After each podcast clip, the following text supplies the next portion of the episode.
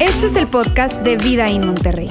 Nos alegra poder acompañarte durante los siguientes minutos con un contenido relevante, útil y práctico.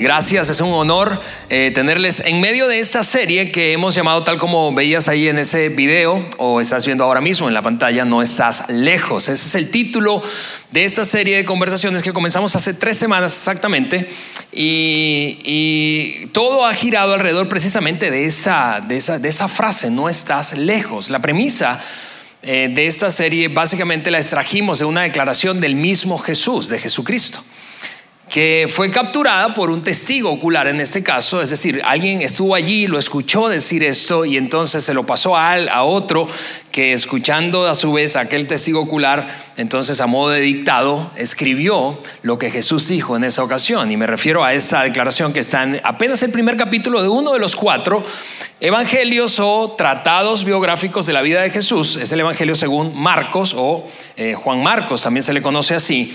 Juan Marcos decía, estaba tomando dictado de Pedro. Pedro, siendo un hombre de los más cercanos a Jesús, fue un testigo ocular y entonces le escuchó decir esto a Jesucristo. Se ha cumplido el tiempo, el reino de Dios está cerca. Se ha cumplido el tiempo, el reino de Dios está cerca. Y insisto, a partir de esa gran declaración que hemos estado desmenuzando y repasando una semana a la vez, entonces yo no sé si tú lo notas, pero ahí entre líneas hay como una especie de silogismo lógico.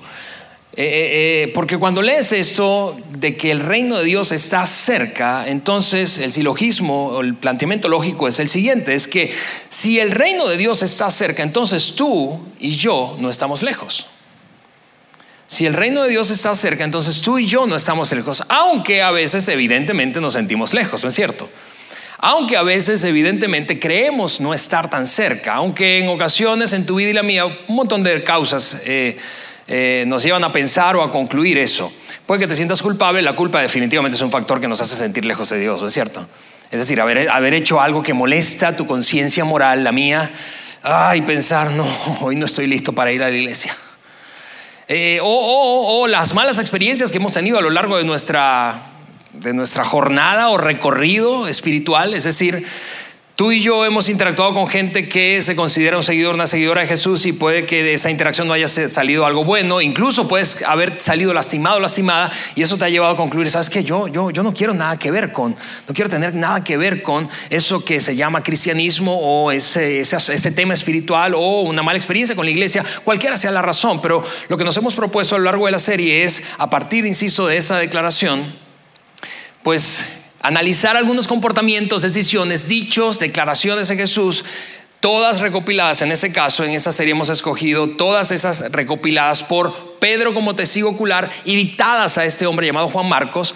Y entonces, analizando algunos pasajes del Evangelio de Marcos, hemos querido esforzarnos para hacerte concluir que no estás lejos. Tú y yo no estamos lejos, aunque a veces, te repito, eh, concluyamos, sí, la verdad no me siento tan cerca. Eh, y, especialmente si esta es su primera vez aquí con nosotros, vuelvo a decirte, no solamente nos alegra que estés acá, sino especialmente para ti, que por cualquiera sea la razón, te has sentido o has concluido que estás lejos de Dios, queremos asegurarnos a lo largo de la serie que tú termines dándote al menos el permiso de pensar, quizá no estoy tan lejos como pensaba. Quizá no estoy tan lejos como pensaba. La semana pasada, eh, pues tomamos una de esas declaraciones, una de esas partes, eh, que honestamente es una declaración enorme que Jesús hizo y Lauro nos compartía ese, ese mensaje. Eh, si estuviste aquí, recuerdas que analizamos una frase que probablemente no entendemos cabalmente a la primera porque no tenemos un contexto judío o religioso judío y mucho menos un contexto religioso judío del primer siglo, que fue cuando esto ocurrió. Pero Jesús soltó una bomba en medio de una eh, reunión eh, donde había gente de diferente tipo, ¿verdad? Religiosos, no tan religiosos.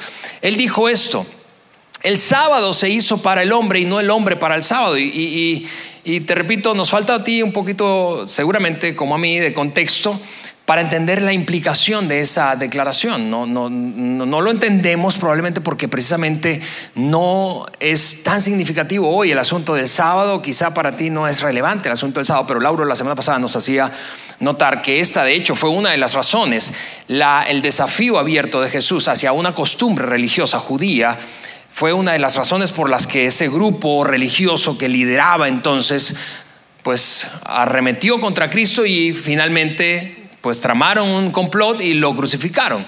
Fue un detonador para su muerte, dicho de otra, de otra manera. Y todo pasaba tan rápido, tan rápido, tan rápido, porque esta declaración aceleró las cosas debido a que significaba sencillamente que Jesús no estaba de acuerdo con la manera en que tenía el clero religioso de la época judío, este, insisto, de abordar el asunto de que las normas dichas por Dios eran más importantes que las personas, que Dios amaba más a sus propias leyes y normas que a la gente para la cual había creado esas normas. De hecho, Básicamente lo que planteamos la semana pasada fue esa, confusión histórica, honestamente, ya no hablando solo de judíos, sino en general de la iglesia del mundo, eh, de todas las maneras o formas de cristianismo que tú y yo podemos conocer o han existido, que hemos confundido precisamente, hemos alterado el orden de que pusimos las normas muchas veces y nuestras tradiciones por encima de las personas. Y cuando hacemos eso, entonces la gente sale lastimada. Y esa probablemente, de hecho, ha sido tu experiencia en el pasado.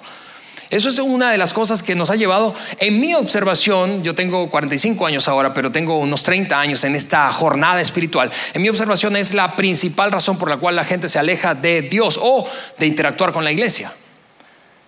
Porque sale lastimada debido a que confundimos esto. Y Laura usaba una ilustración la semana pasada precisamente que es como decir que Tú te compras un montón de juguetes y luego dices, le dices a tu cónyuge, ¿qué tal si tenemos un, hijo o dos para que jueguen con estos juguetes?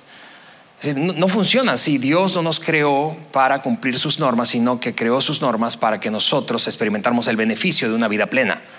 Y ese fue el planteamiento de la semana pasada. Hoy vamos a continuar precisamente la conversación donde la dejó Lauro la semana pasada. Y es que todo esto estaba ocurriendo, insisto, de manera muy rápida, muy rápida eh, en una ciudad que estaba al norte de la capital de Israel, llamada Capernaum. La capital, Jerusalén, al norte de la capital, Capernaum, y, estos acontecimientos que de los que fue testigo, insisto, el apóstol Pedro, luego conocido así como el apóstol Pedro, y que le contó a Marcos, estaban ocurriendo ahí en Capernaum. Mucha gente se aglutinaba, mucha gente se aglutinaba y estaba como un alboroto constante alrededor de Jesús, su comportamiento, sus dichos, la manera en que interactuaba con gente, con algunos tipos de personas. El asunto es que eso causó tanto ruido que el círculo de poder de la iglesia judía entonces, que se encontraba en la capital, decidió enviar una delegación hasta Capernaum. ¿Y para qué? Para examinar qué estaba ocurriendo allí, qué estaba ocurriendo allí y tomar decisiones, si es que habría que tomarlas eh, para que entonces no se viera amenazada su estabilidad, ¿sí? Porque eso es lo que pasa con el poder. Quien tiene el poder no quiere que su poder sea, le sea quitado. Así que enviaron una delegación, esa delegación se filtró y en medio de Capernaum y en la interacción con la gente vieron algo, vieron algo que les preocupó. Y yo quiero retomar entonces, te repito, esa historia que hemos estado repasando, eh, relatada o escrita por Marcos, a modo de, insisto, dictado de Pedro. Entonces los fariseos, dice, dice, eh, le dijo Pedro a Marcos, escribe esto porque eso es lo que ocurrió. Los fariseos y algunos de los maestros de la ley habían, que habían llegado de Jerusalén, esa delegación que te digo que enviaron, se reunieron alrededor de Jesús y continuó escribiendo. Eh, Marcos vieron y vieron a algunos de sus discípulos, de los discípulos de Cristo, que comían con manos impuras, es decir, sin haberse lavado las manos. Ahora, déjame hacer una pausa rápidamente allí, porque Marcos, como no era judío, a diferencia de otros escritores del Nuevo Testamento, Marcos toma un momento para aclarar este tema de una costumbre, una costumbre judía que un no judío probablemente no entendería a primera vista. Tú y yo leemos eso y pensamos 20 siglos después, pues sí, y ahora en tiempos de pandemia, pues lógico, grábatelas, ¿no? Lávate las manos. Pero lo que estaba señalando en ese momento Pedro, insisto, de la pluma de, Juan Marcos, era algo diferente que tenía que ver con una, serie de costumbres judías que quien no era judío en la época no podría entenderlo. Así que entonces Juan Marcos se dispone, entre paréntesis, de hecho, en su escrito, a explicar de qué se trataba esa costumbre religiosa judía que parece higiénica, pero que tenía una implicación más que solo higiénica. En efecto, los fariseos y los demás judíos no comen nada sin primero cumplir con el rito, eso es una palabra clave de esta declaración, con el rito de lavarse las manos, ya que están aferrados, y aquí viene otra parte clave de esta declaración, aferrados a la tradición de los ancianos. Ahora, déjame tomar eso último y, y entonces dar contexto para que entendamos cuál era la implicación de esa declaración que hacía entonces pues crear tensión entre lo que observaban los fariseos o este grupo religioso de liderazgo y lo que estaban haciendo los que seguían a Jesús. Comer sin lavarse las manos. ¿Por qué esto es importante? El señalamiento de Marcos, aclarando como no judío que era un rito y que era un rito básicamente tradicional, heredado de generación en generación, de generación en generación, una generación tras otra, desde qué momento desde el momento en el que se constituyeron todas las leyes religiosas, sociales y en general morales que dieron forma a la nación de Israel. En aquel famoso acontecimiento que tú y yo conocemos probablemente desde niños, sí, aunque no lo hayamos leído, seguramente escuchamos que Moisés recibió de parte de Dios en una montaña llamada el Monte Sinaí un conjunto de leyes. ¿sí? Los diez mandamientos vienen de allí. Pero no solo los diez mandamientos, sino un montón de leyes más que dieron forma, ¿verdad? Y estructura jurídica a la nación de Israel. No solamente se creía, hablando de este mito o rito tradicional, que Moisés había recibido de Dios esas normas escritas, sino que se creía en Israel, en Israel del siglo I, y los judíos practicantes, se creía que Moisés también había recibido un conjunto de normas que no había escrito. Y eso entonces luego fue considerado y se le dio un nombre, se le dio el nombre de la Torá oral. Sí, la Torá era la ley judía escrita, había una Torá entonces escrita, diez mandamientos, primeros cinco libros de la Biblia, etc. Pero había al mismo tiempo, y esa era la creencia popular, esta tradición de que había una Torá o una ley oral, de transmisión oral, y que le daba forma y estructura a las otras. De hecho, en ocasiones los judíos y los líderes judíos pues se consideraban guardianes de la Torá, no solamente de la Torá escrita, sino de la Torá oral. Eso es así básicamente en cada religión. Si tú, yo no sé cuál es su trasfondo religioso, pero el mío, yo nací y crecí en un hogar católico. Y no fue sino hasta mis 18, 19 años que comencé a exponerme a un ambiente religioso cristiano no católico. Y yo recuerdo claramente, en uno y en el otro lado de esa moneda, ¿verdad?, del cristianismo, esas dos corrientes distintas, el, catolicismo y el protestantismo, yo aprendí que habían cosas que eran básicamente tradiciones que se, se respetaban y se esperaba que respetáramos. Por ejemplo, mientras fui un niño y me preparaba para mi primera comunión, yo aprendí algunas tradiciones de la iglesia en el catecismo. Y eso debía respetarse y se consideraba tan valioso, incluso en ocasiones más valioso que cosas que estaban escritas en la Biblia. Y eso igual me pasó en la iglesia protestante. Es decir, había cosas en mi experiencia, voy a decirlo de esta forma, de domingo, en una cosa que llamamos escuela dominical y que se sigue llamando así en muchas iglesias protestantes hoy, que eran como ritos tradicionales que debían respetarse, aunque no estuviera escrito necesariamente en la Biblia. Lo que está ocurriendo aquí es que este grupo de religiosos, líderes religiosos, insisto, que vinieron desde Jerusalén a examinar cómo estaba la cosa alrededor de los acontecimientos que eh, pues alborotaba a la gente, cosas que hacía Jesús, se dieron cuenta de que se estaba violando una tradición oral transmitida de generación en generación y que ellos, considerados a sí mismos como los guardianes de la Torah o de la ley judía, debían asegurarse de que eso se ajustara y resolviera. Y ese es el planteamiento que está allí. Es un mito antiguo, ¿verdad? Que, insisto, era conocido como la Torah oral. Así que sigue diciendo o escribiendo eh, Marcos, insisto, recuerda esto, quiero que lo tengas presentes porque está prestando atención, copiando un dictado, a modo de dictado de un testigo ocular quien estuvo allí, que fue el apóstol Pedro. Él dice, así que los fariseos y los maestros de la ley le preguntaron a Jesús, ¿por qué no siguen tus discípulos las tradiciones de los ancianos en vez de comer con manos impuras? El problema no era higiénico, el problema era religioso y espiritual, pero más importante aún, el problema era de un paradigma que ellos tenían de que no se podía violar lo que ellos construyeron en el pasado a modo de Marco que le daba estabilidad a la religión organizada del siglo I en Israel. Y lo que hacían sin darse cuenta era equiparar las normas tradicionales no escritas en el Antiguo Testamento, lo que hoy tú y yo conocemos como el Antiguo Testamento o la Torá para los judíos, lo equiparaban a sus tradiciones, cosas que Dios no había dicho, pero que ellos decían, aquí se respeta la cosa como siempre se ha respetado. Y vamos, es cierto que no necesitamos estar en el Israel antiguo para entender que así sigue funcionando el mundo, y especialmente las religiones. Hay cosas, no es cierto, que a ti y a mí de las religiones, cualquiera que sea, ya no hablamos solamente de cristianismo, decimos, a ver, eso está raro, pero ¿por qué siguen haciendo eso si estamos en el siglo XXI?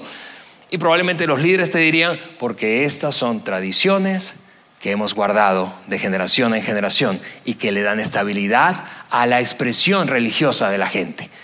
Si las quitamos, esto se puede desordenar y descontrolar, ¿no es cierto?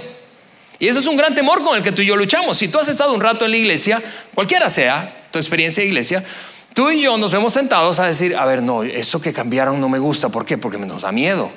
Muchas veces el argumento eso nos da miedo, especialmente con las nuevas generaciones. No se nos dechonguen, ¿verdad?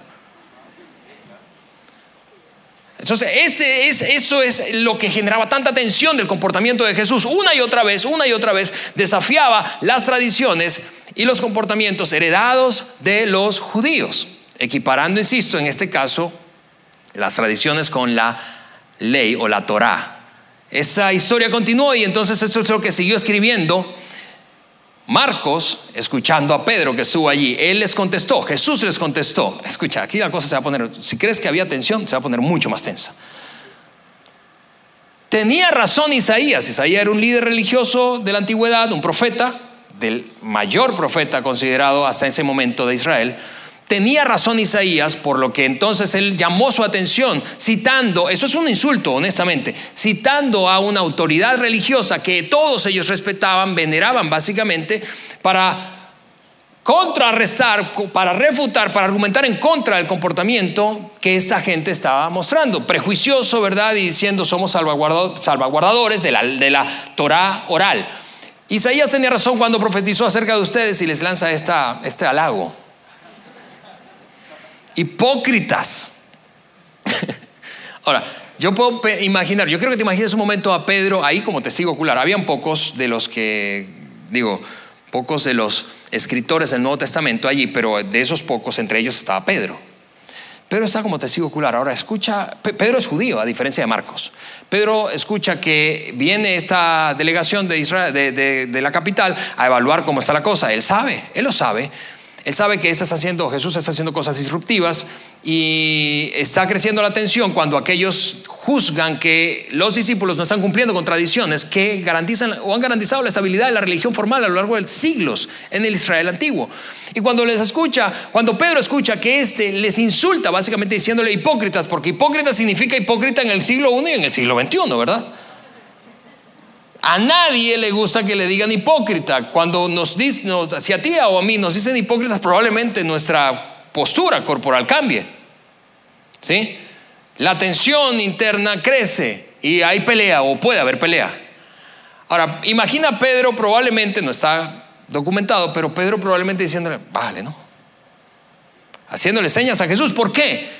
No es difícil imaginarse eso porque eventualmente si el movimiento que Jesús está aglutinando y, que está tomando cada vez más fuerza y más influencia sigue creciendo, muy probablemente terminarían en la capital o en una ciudad tan grande como la capital. Y, e ir a la capital y e tener de enemigos a los que lideran la cosa en la capital, no era como una gran estrategia, ¿no es cierto? ¿No te parece eso?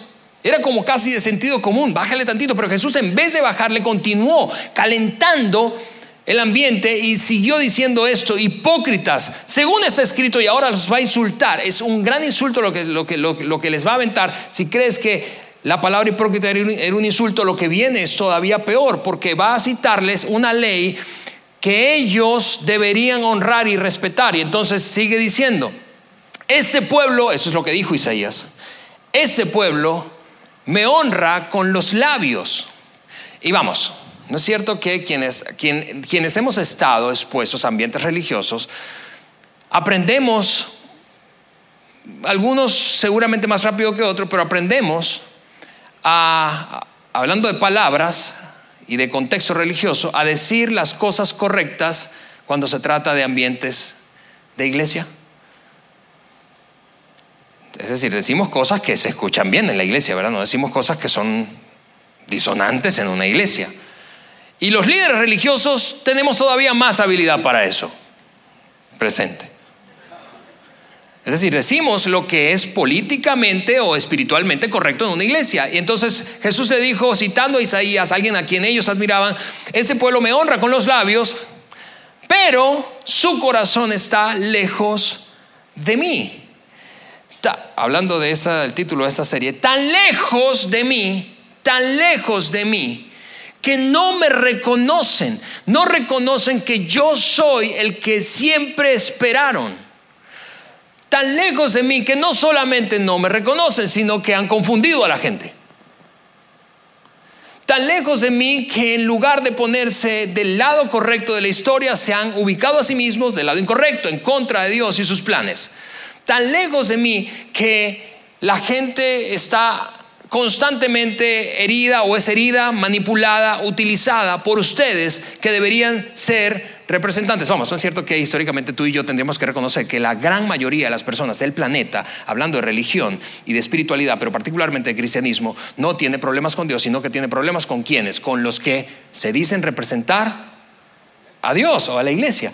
El liderazgo, y eso es una cosa, tú sabes, desafiante para quienes somos parte de este gremio, voy a decirlo así, el liderazgo es el que es señalado y cuestionado constantemente y no porque sí, nos, nos etiquetaron mal, no porque hemos metido la pata históricamente un montón de veces. En vano continuó diciendo él, me adoran, sus enseñanzas no son más que reglas humanas. Y ese es el gran punto de este mensaje de hoy, amigos. Porque lo que Jesús está señalando y la, temperatura de ese lugar está subiendo y ya está a punto de efervescencia, es que los religiosos tendemos a jugar un juego muy perverso. Muy perverso. Un juego en el que solamente los religiosos ganan y la gente pierde. Un juego en el que el liderazgo se posiciona y apalanca sobre su autoridad, conocimiento, comprensión de las escrituras, de la historia y las tradiciones. Y la gente termina sintiéndose mal, lastimada, sola, abandonada, en vez de o en lugar de acompañada, aceptada, valorada por lo que es. Es esa la razón por la que muchos de nosotros a lo largo de nuestra experiencia de vida dijimos una o varias veces, ¿sabes qué? Sí, aprendí las historias de la Biblia, entendí eso, fui, hice mi primera comunión, pero ya no quiero saber más nada de eso. Es por eso que un movimiento hoy, o una tendencia, hay una tendencia, no es un movimiento, pero una tendencia hoy en América Latina es creciente, es la cantidad de personas que se consideran a sí mismos espirituales, pero no afiliados a ninguna religión. Es porque, porque dijimos, ya, ya, eh, ya, ya basta de este juego en el que me manipulan, me utilizan, me engañan, me forzan, me coercionan. Ya, ya, ya basta, es un juego perverso en el que solamente el clero gana.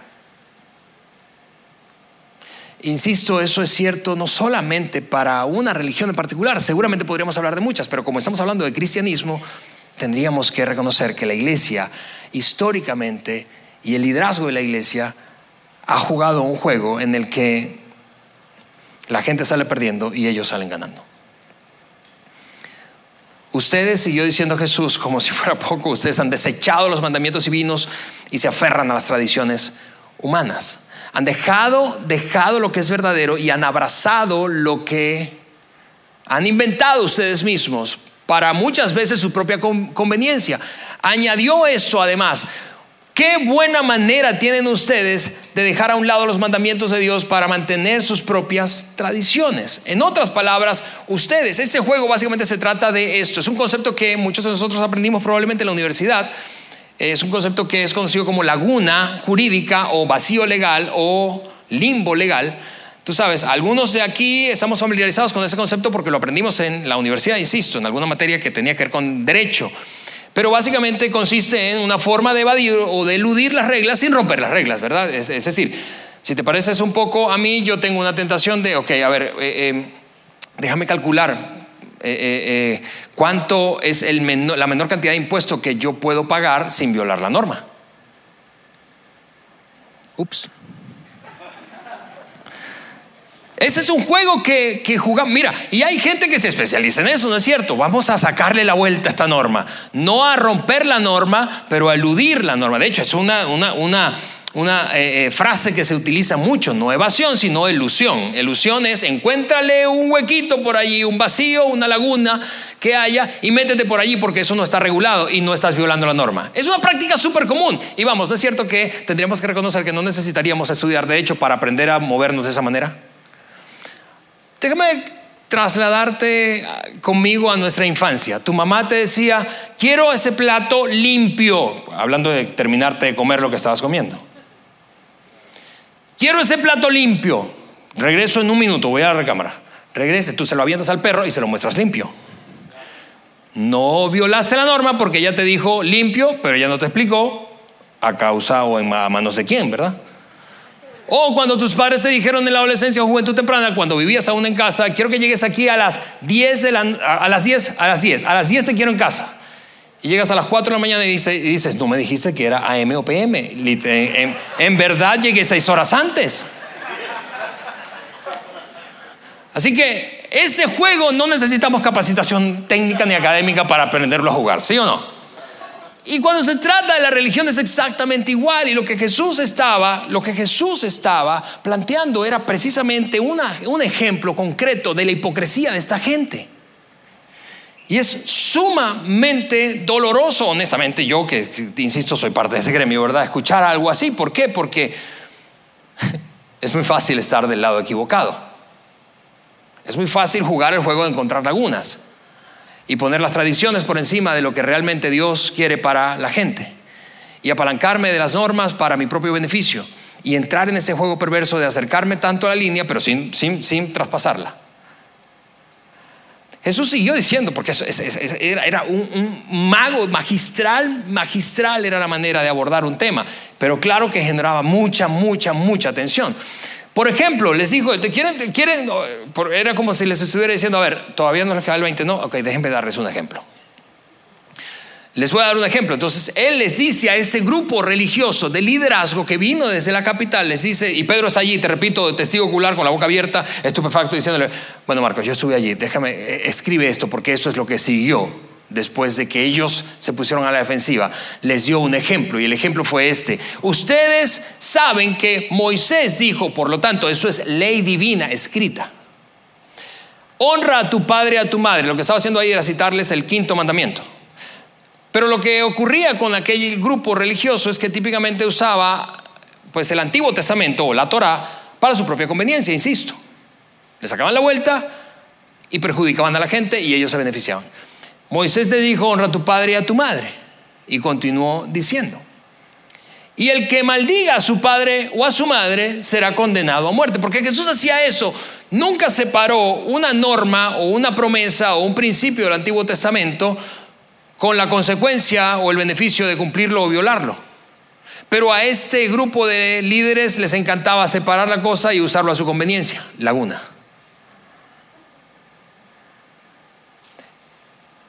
Era como un combo completo, pues, o sea, si vas a abrazar al Antiguo Testamento, abrázalo como es, no, no, no abraces solo lo que te conviene, es básicamente lo que está diciendo Jesús a este grupo. No era una falta pequeña, además, deshonrar a papá o mamá. Algunos padres que están aquí pensando, hijo, o que tienen hijos adolescentes, ¿por qué yo no viví en esa época? Honra a tu padre y a tu madre y el que lo maldiga será condenado a muerte. Sigue diciendo, ustedes, en cambio, porque eso es lo que estaba escrito, ustedes en cambio, ahora viene la tradición humana, la distorsión y la, tergiversación que había hecho el clero de entonces. Ustedes, en cambio, enseñan que un hijo puede decirle a su padre o a su madre lo siguiente, cualquier ayuda que pudiera haberte dado es corbán. Entonces, otra vez, Marcos como no es judío, aclara qué, qué significa esa frase o esa palabra corbán. Es decir, una ofrenda dedicada a Dios. En otras palabras, yo estaba dispuesto a ayudarte, pero ups, eso le pertenece a Dios. En ese caso, entonces él sigue citando el comportamiento tradicional de ese grupo. En ese caso, el tal hijo ya no está obligado a hacer nada por su padre o por su madre. Y la cosa es que como ahora entonces era costoso cuidar a padres y madres ancianos, por lo que se requería dinero. Y cuando ellos empezaron a distorsionar la norma, lo que hicieron fue inventar una laguna. La norma era, tienes que honrarles. Y el que no lo honre debe sufrir una consecuencia. Pero ellos dijeron, ok, pero ¿qué si la lana que necesito para honrar a nuestros padres? Porque ellos también fueron hijos, ¿cierto? El clero. Pues mm, no me conviene tanto aflojar dinero ahora y puedo usar un argumento religioso para entonces justificar mi comportamiento, ese comportamiento que eventualmente le hace daño a otro. Y eso enfurecía a Jesús. Como te enfurece a ti y a mí, ¿no es cierto? Porque eso es hipocresía. Tenemos un dicho en América Latina para eso, cuando se trata del comportamiento hipócrita de la gente que va a las iglesias. Decimos a veces, y es una razón por la que incluso nos justificamos, o tú has escuchado gente que se justifica para no ir a una iglesia. ¿Por qué? Porque ahí en esa iglesia lo que hay es pura gente dándose qué. Eso es hipocresía. Y eso enfurecía a Jesús, lo volvía loco. Ahora, Tú y yo leemos eso y decimos, claro que sí, yo también, desgraciado, qué infelices. Ok, pero no juzguemos tan rápido, no juzguemos tan rápido. ¿Por qué? ¿Por qué? Porque quizá tú y yo nos hemos encontrado en ocasiones en una situación similar. Y lo que nos diría Jesús es lo mismo que le dijo a ese grupo religioso. Eso es lo que le dijo por la tradición que, se transmiten entre ustedes, anulan la palabra de Dios y hacen muchas cosas parecidas. Es decir, por alguna razón ustedes han creído, eso es lo que le dijo Jesús a ese grupo, ustedes han creído que puede estar bien con Dios y mal con todo el mundo. Por alguna razón ustedes han abrazado ritos que les hacen creer que pueden limpiar su conciencia con una, no sé, oración, con la decisión de asistir a la iglesia. Estoy feliz porque nosotros estamos felices porque asistas, ¿está bien? No sé qué. Luego esto, Lauro, perdón.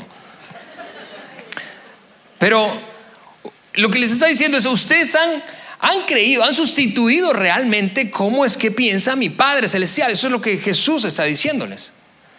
Han creído que algunas tradiciones y vueltas y lagunas y mañas que han abrazado, probablemente en eh, al principio con muy buena intención, pero luego utilizándolas y apalancándose de eso para su propio beneficio y perjuicio de la gente, lastimando a otros. Ustedes han creído que lastimar a alguien se resuelve con ir a Dios y decir, Señor, perdóname, y no restituir el daño o la ofensa que hiciste. Esa especie de de, tú sabes, espiritualidad vertical, pero que anula la horizontalidad de la que todos nosotros somos parte. Porque tú y yo tenemos padres, tú y yo tenemos probablemente hermanos, hermanas, vecinos, tú y yo tenemos compañeros de trabajo, tú y yo tenemos jefes, empleados, empleadores, tú y yo tenemos socios, tú y yo tenemos conocidos, tú y yo tenemos suegras. Con la suegra como que no importa mucho la... No, no es cierto. Pero quizá es por cómo fuiste tú y yo y cómo fui yo criado, que crecimos creyendo que así era la cosa. Iba a Dios, pedía perdón. Yo, yo Alejandro, crecí inconscientemente, concluí, basta con que vaya y yo me confiese. Dos penitencias, listo. Y mando por un tubo a aquel al que le hice daño porque mi conciencia con Dios ya está en paz. O si tú creciste en una iglesia protestante como esta, o es decir, cristiana, no católica, llegar a pensar, bueno, no hay esa práctica de la confesión, pero ibas a solas, te arrodillabas, orabas, llorabas un poco, legítimamente, legítimamente, pero pensaste que eso era suficiente. Jesús nos diría, sabes que sí, aquella gente parece honestamente vergonzoso su comportamiento, pero no, nos no, no somos tan distintos a veces. Era muy ofensivo esto que Jesús estaba diciéndole a esta gente. Así, por la tradición que se transmite, ustedes anulan la palabra de Dios de las que se consideran guardianes. Y hacen muchas cosas parecidas. Muy, muy, muy ofensivo. Muy ofensivo para este grupo. Ahora, déjeme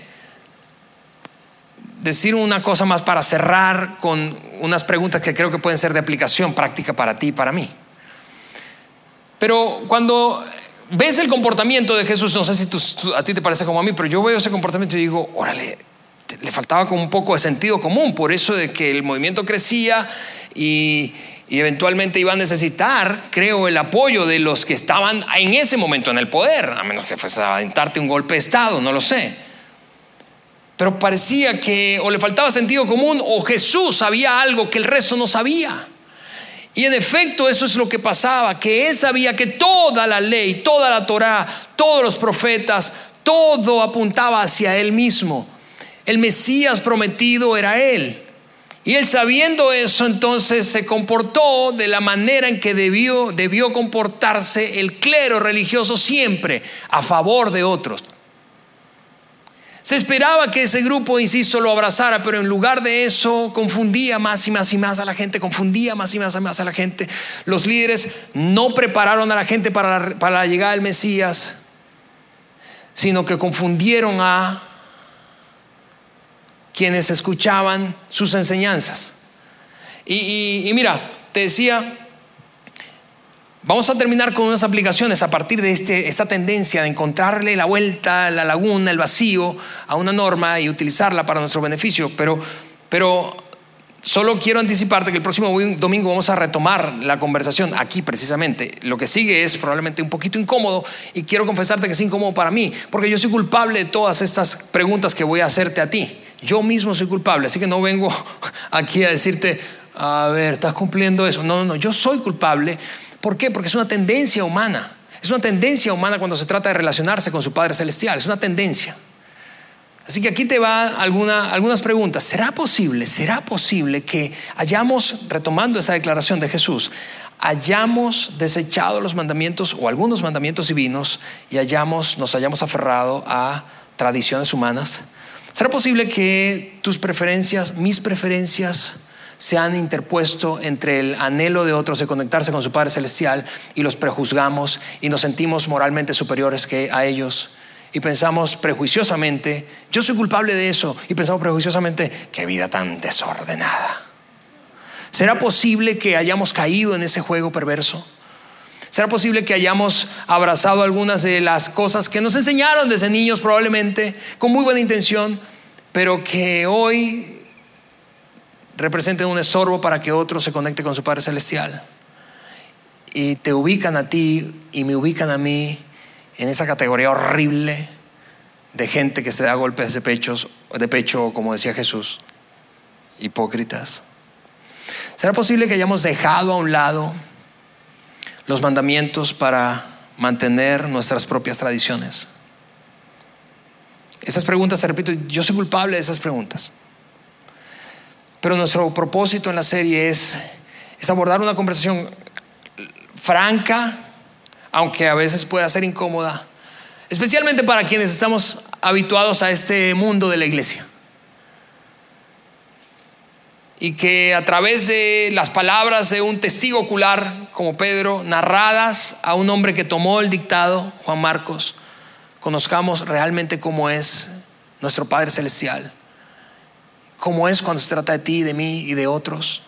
¿Alguna vez, por ejemplo, intentaste averiguar qué tanto podías acercarte al pecado, a la norma, sin violarla? Es decir, ¿qué tanto podías, no sé si te parece como, a mí, pero yo he jugado ese juego y es un juego tonto, porque es un juego básicamente en el que digo, Dios es demasiado pequeño y demasiado insignificante como para que se dé cuenta que estoy cerca. Voy a acercarme tanto hasta que yo pues como que no te intuya que las alarmas de Dios se prendieron, entonces doy paso atrás. Eh, ¿Has, jugado ese juego? ¿Crees otra vez que hay un ritual, algún ritual o algunos rituales que arreglan tus asuntos con Dios y te quita la responsabilidad de arreglar tus asuntos con otras personas? Que te deslinda de la responsabilidad de resolver el daño, restaurar la herida. Eh, eh, mira, esta, esta, yo no sé si te parece como a mí, pero a mí, para, mí eso es, es demasiado cómodo. Yo me veo muy inclinado a abrazar esta manera de vivir. Pues yo no, yo estoy bien con Dios. Y, te cuento una experiencia personal que viví de esto para, para ir cerrando. Es, yo recuerdo cuando mi, mi hija Isabela, nuestra segunda hija, eh, estaba a punto de nacer, mi suegra, que vivía en ese momento todavía en Venezuela, decidió visitarnos para acompañar a su hija, que estaba sola en este país, eh, con el nacimiento de su segunda hija. El primero tenía un año y medio, eh, casi dos. Y, llegó unas semanas antes de su nacimiento, acompañando a Eliana, pero mi relación con mi suegra, seguramente por, por, porque mi suegra, es culpa de mi suegra, ¿verdad? No era la mejor en ese momento. Y yo quise tener una conversación franca y la verdad lo que hice fue estropear más la relación. Isabel estaba recién nacida, imagínate Eliana queriendo que su mamá la apoyara. Y cuando tuve esa conversación, mi suegra se sintió tan ofendida y, la ofendí. Seguramente yo hoy te diría, no fue mi intención, pero la ofendí. La ofendí tanto que se fue. Iba a quedarse con nosotros un mes y medio, pero se fue, decidió regresar a Venezuela. Y mandó por un tubo a su yerno y por extensión a su hija y a sus nietos. Y eso fue mi responsabilidad. Y al principio, evidentemente, yo me justificaba. Me justificaba, luego pasé de la justificación de lo que hice a el arrepentimiento a solas y secretamente con Dios. Pero mi esposa estaba muy resentida conmigo. Por justa razón, ¿verdad? Mamás que están aquí, ¿qué hubieses hecho tú con el desgraciado esposo que tenía Eliana en ese momento? Y yo recuerdo tener dos, tres conversaciones con amigos que me dijeron, tienes que restituir ese daño.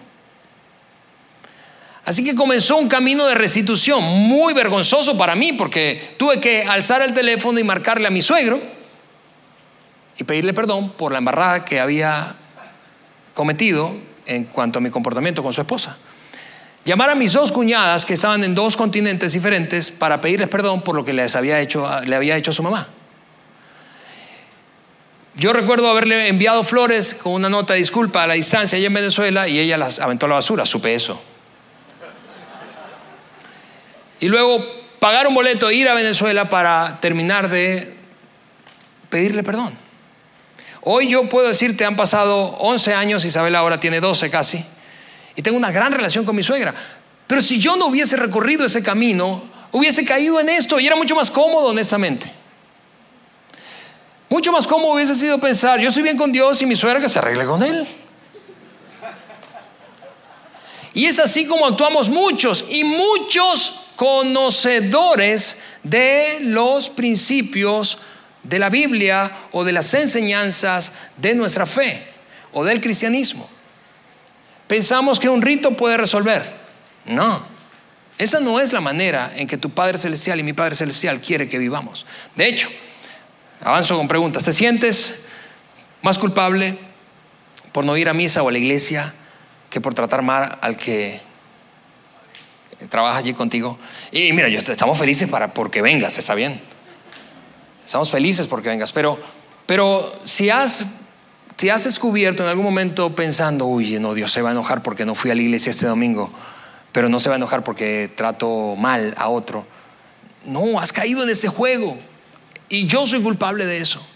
Todos necesitamos venir a la iglesia, está bien, pero, pero finalmente, ¿has creído en ese mito de que Dios tiene como una especie de demencia senil que tiene memoria a corto plazo? Muchos cristianos hemos tomado ese concepto del Antiguo Testamento equivocadamente, aunque es una verdad. Hay un pasaje en el Antiguo Testamento que dice que Dios toma nuestros pecados y los echa al fondo del mar. Pero eso no quiere decir que Dios tenga mala memoria. Quiere decir que te ama y me ama a mí. Pero no quiere decir que tenga mala memoria. A ver, ¿qué fue lo que hiciste hace tres días? Oye, ¿qué, fue lo que le hiciste a esa persona? ¿Qué fue lo que le hiciste a tu suegra hace 11 años, Alejandro? No me acuerdo. Por eso la invitación de Jesús es tan extraordinaria. Por eso la invitación de Jesús es tan extraordinaria. Nos ha invitado, como decía Roberto en el primer mensaje de la serie, a abrazar un reino que se acercó, un reino diferente, un reino de la conciencia, un reino que es un reino que es gobernado por una sola ley, por una sola ley, no por mil leyes. Es la ley de Cristo y esa ley dice básicamente amemos a la gente como él nos ha amado a nosotros a través de Cristo. Por eso la pregunta que muy frecuentemente, si has estado un rato en Vidaín, nos has escuchado repetir una y otra vez es esta. ¿Qué demanda el amor de mí? Es una, es una pregunta práctica que, que tú y yo podemos abrazar y hacernos en cada relación posible, cada, en cada situación posible, cada día posible. Porque eso simplifica, simplifica la experiencia religiosa de cualquier persona, ¿no es cierto? ¿Cómo yo sabré si estoy bien con Dios? ¿Qué demanda el amor de, de ti? ¿Qué demanda el amor de mí? En cuanto a esa situación, al trato con esa persona, ¿qué demanda el amor de ti? ¿Qué demanda el amor de mí? Eso simplifica, ¿por qué? Porque de nuevo, como hemos usado esa declaración de Jesús a lo largo de toda la serie como premisa, eso es lo que ha ocurrido. Dios determinó que el tiempo se había cumplido, que el reino de Dios estaba cerca y la invitación es arrepiéntanse y crean las buenas nuevas. Eso, te repito, simplifica la experiencia religiosa de cualquier persona. Simplifica tu experiencia y la mía. Así que habiendo dicho eso, déjame orar para terminar este mensaje. Y yo quiero orar para que Dios nos ayude a no caer en ese juego perverso de buscarle la vuelta y poner nuestras tradiciones o preferencias por encima de lo que realmente gobierna este reino nuevo de Cristo. Amar a otros como Él nos ha amado a nosotros. Señor, te damos muchísimas gracias. Gracias porque es, extraordinario, Señor, tu plan, que siempre haya sido este, el que nos paráramos frente a ti con transparencia, honestidad y reconociéramos cuando nosotros, Señor, hemos jugado este juego de utilizar tradiciones, normas, preferencias y ponerlas por encima de la gente. Y sin darnos cuenta hemos lastimado a otros probablemente y nos hemos autoengañado creyendo que estamos bien contigo. No podemos estar bien contigo, Señor, si no estamos bien con otros. Así de simple es el planteamiento que viniste a hacer. Y la invitación permanece para nosotros, para cada uno. Abrazarte a ti, Señor, y abrazar esta ley que gobierna este reino nuevo que has traído. Amar a otros, ayúdanos a amar a otros como tú nos has amado a nosotros. Y de esa manera simplificar nuestra experiencia de fe. En el nombre de Jesús. Amén. Sigue conectado a los contenidos de Vida en Monterrey a través de nuestro sitio web y de las redes sociales. Muy pronto estaremos de vuelta con un nuevo episodio.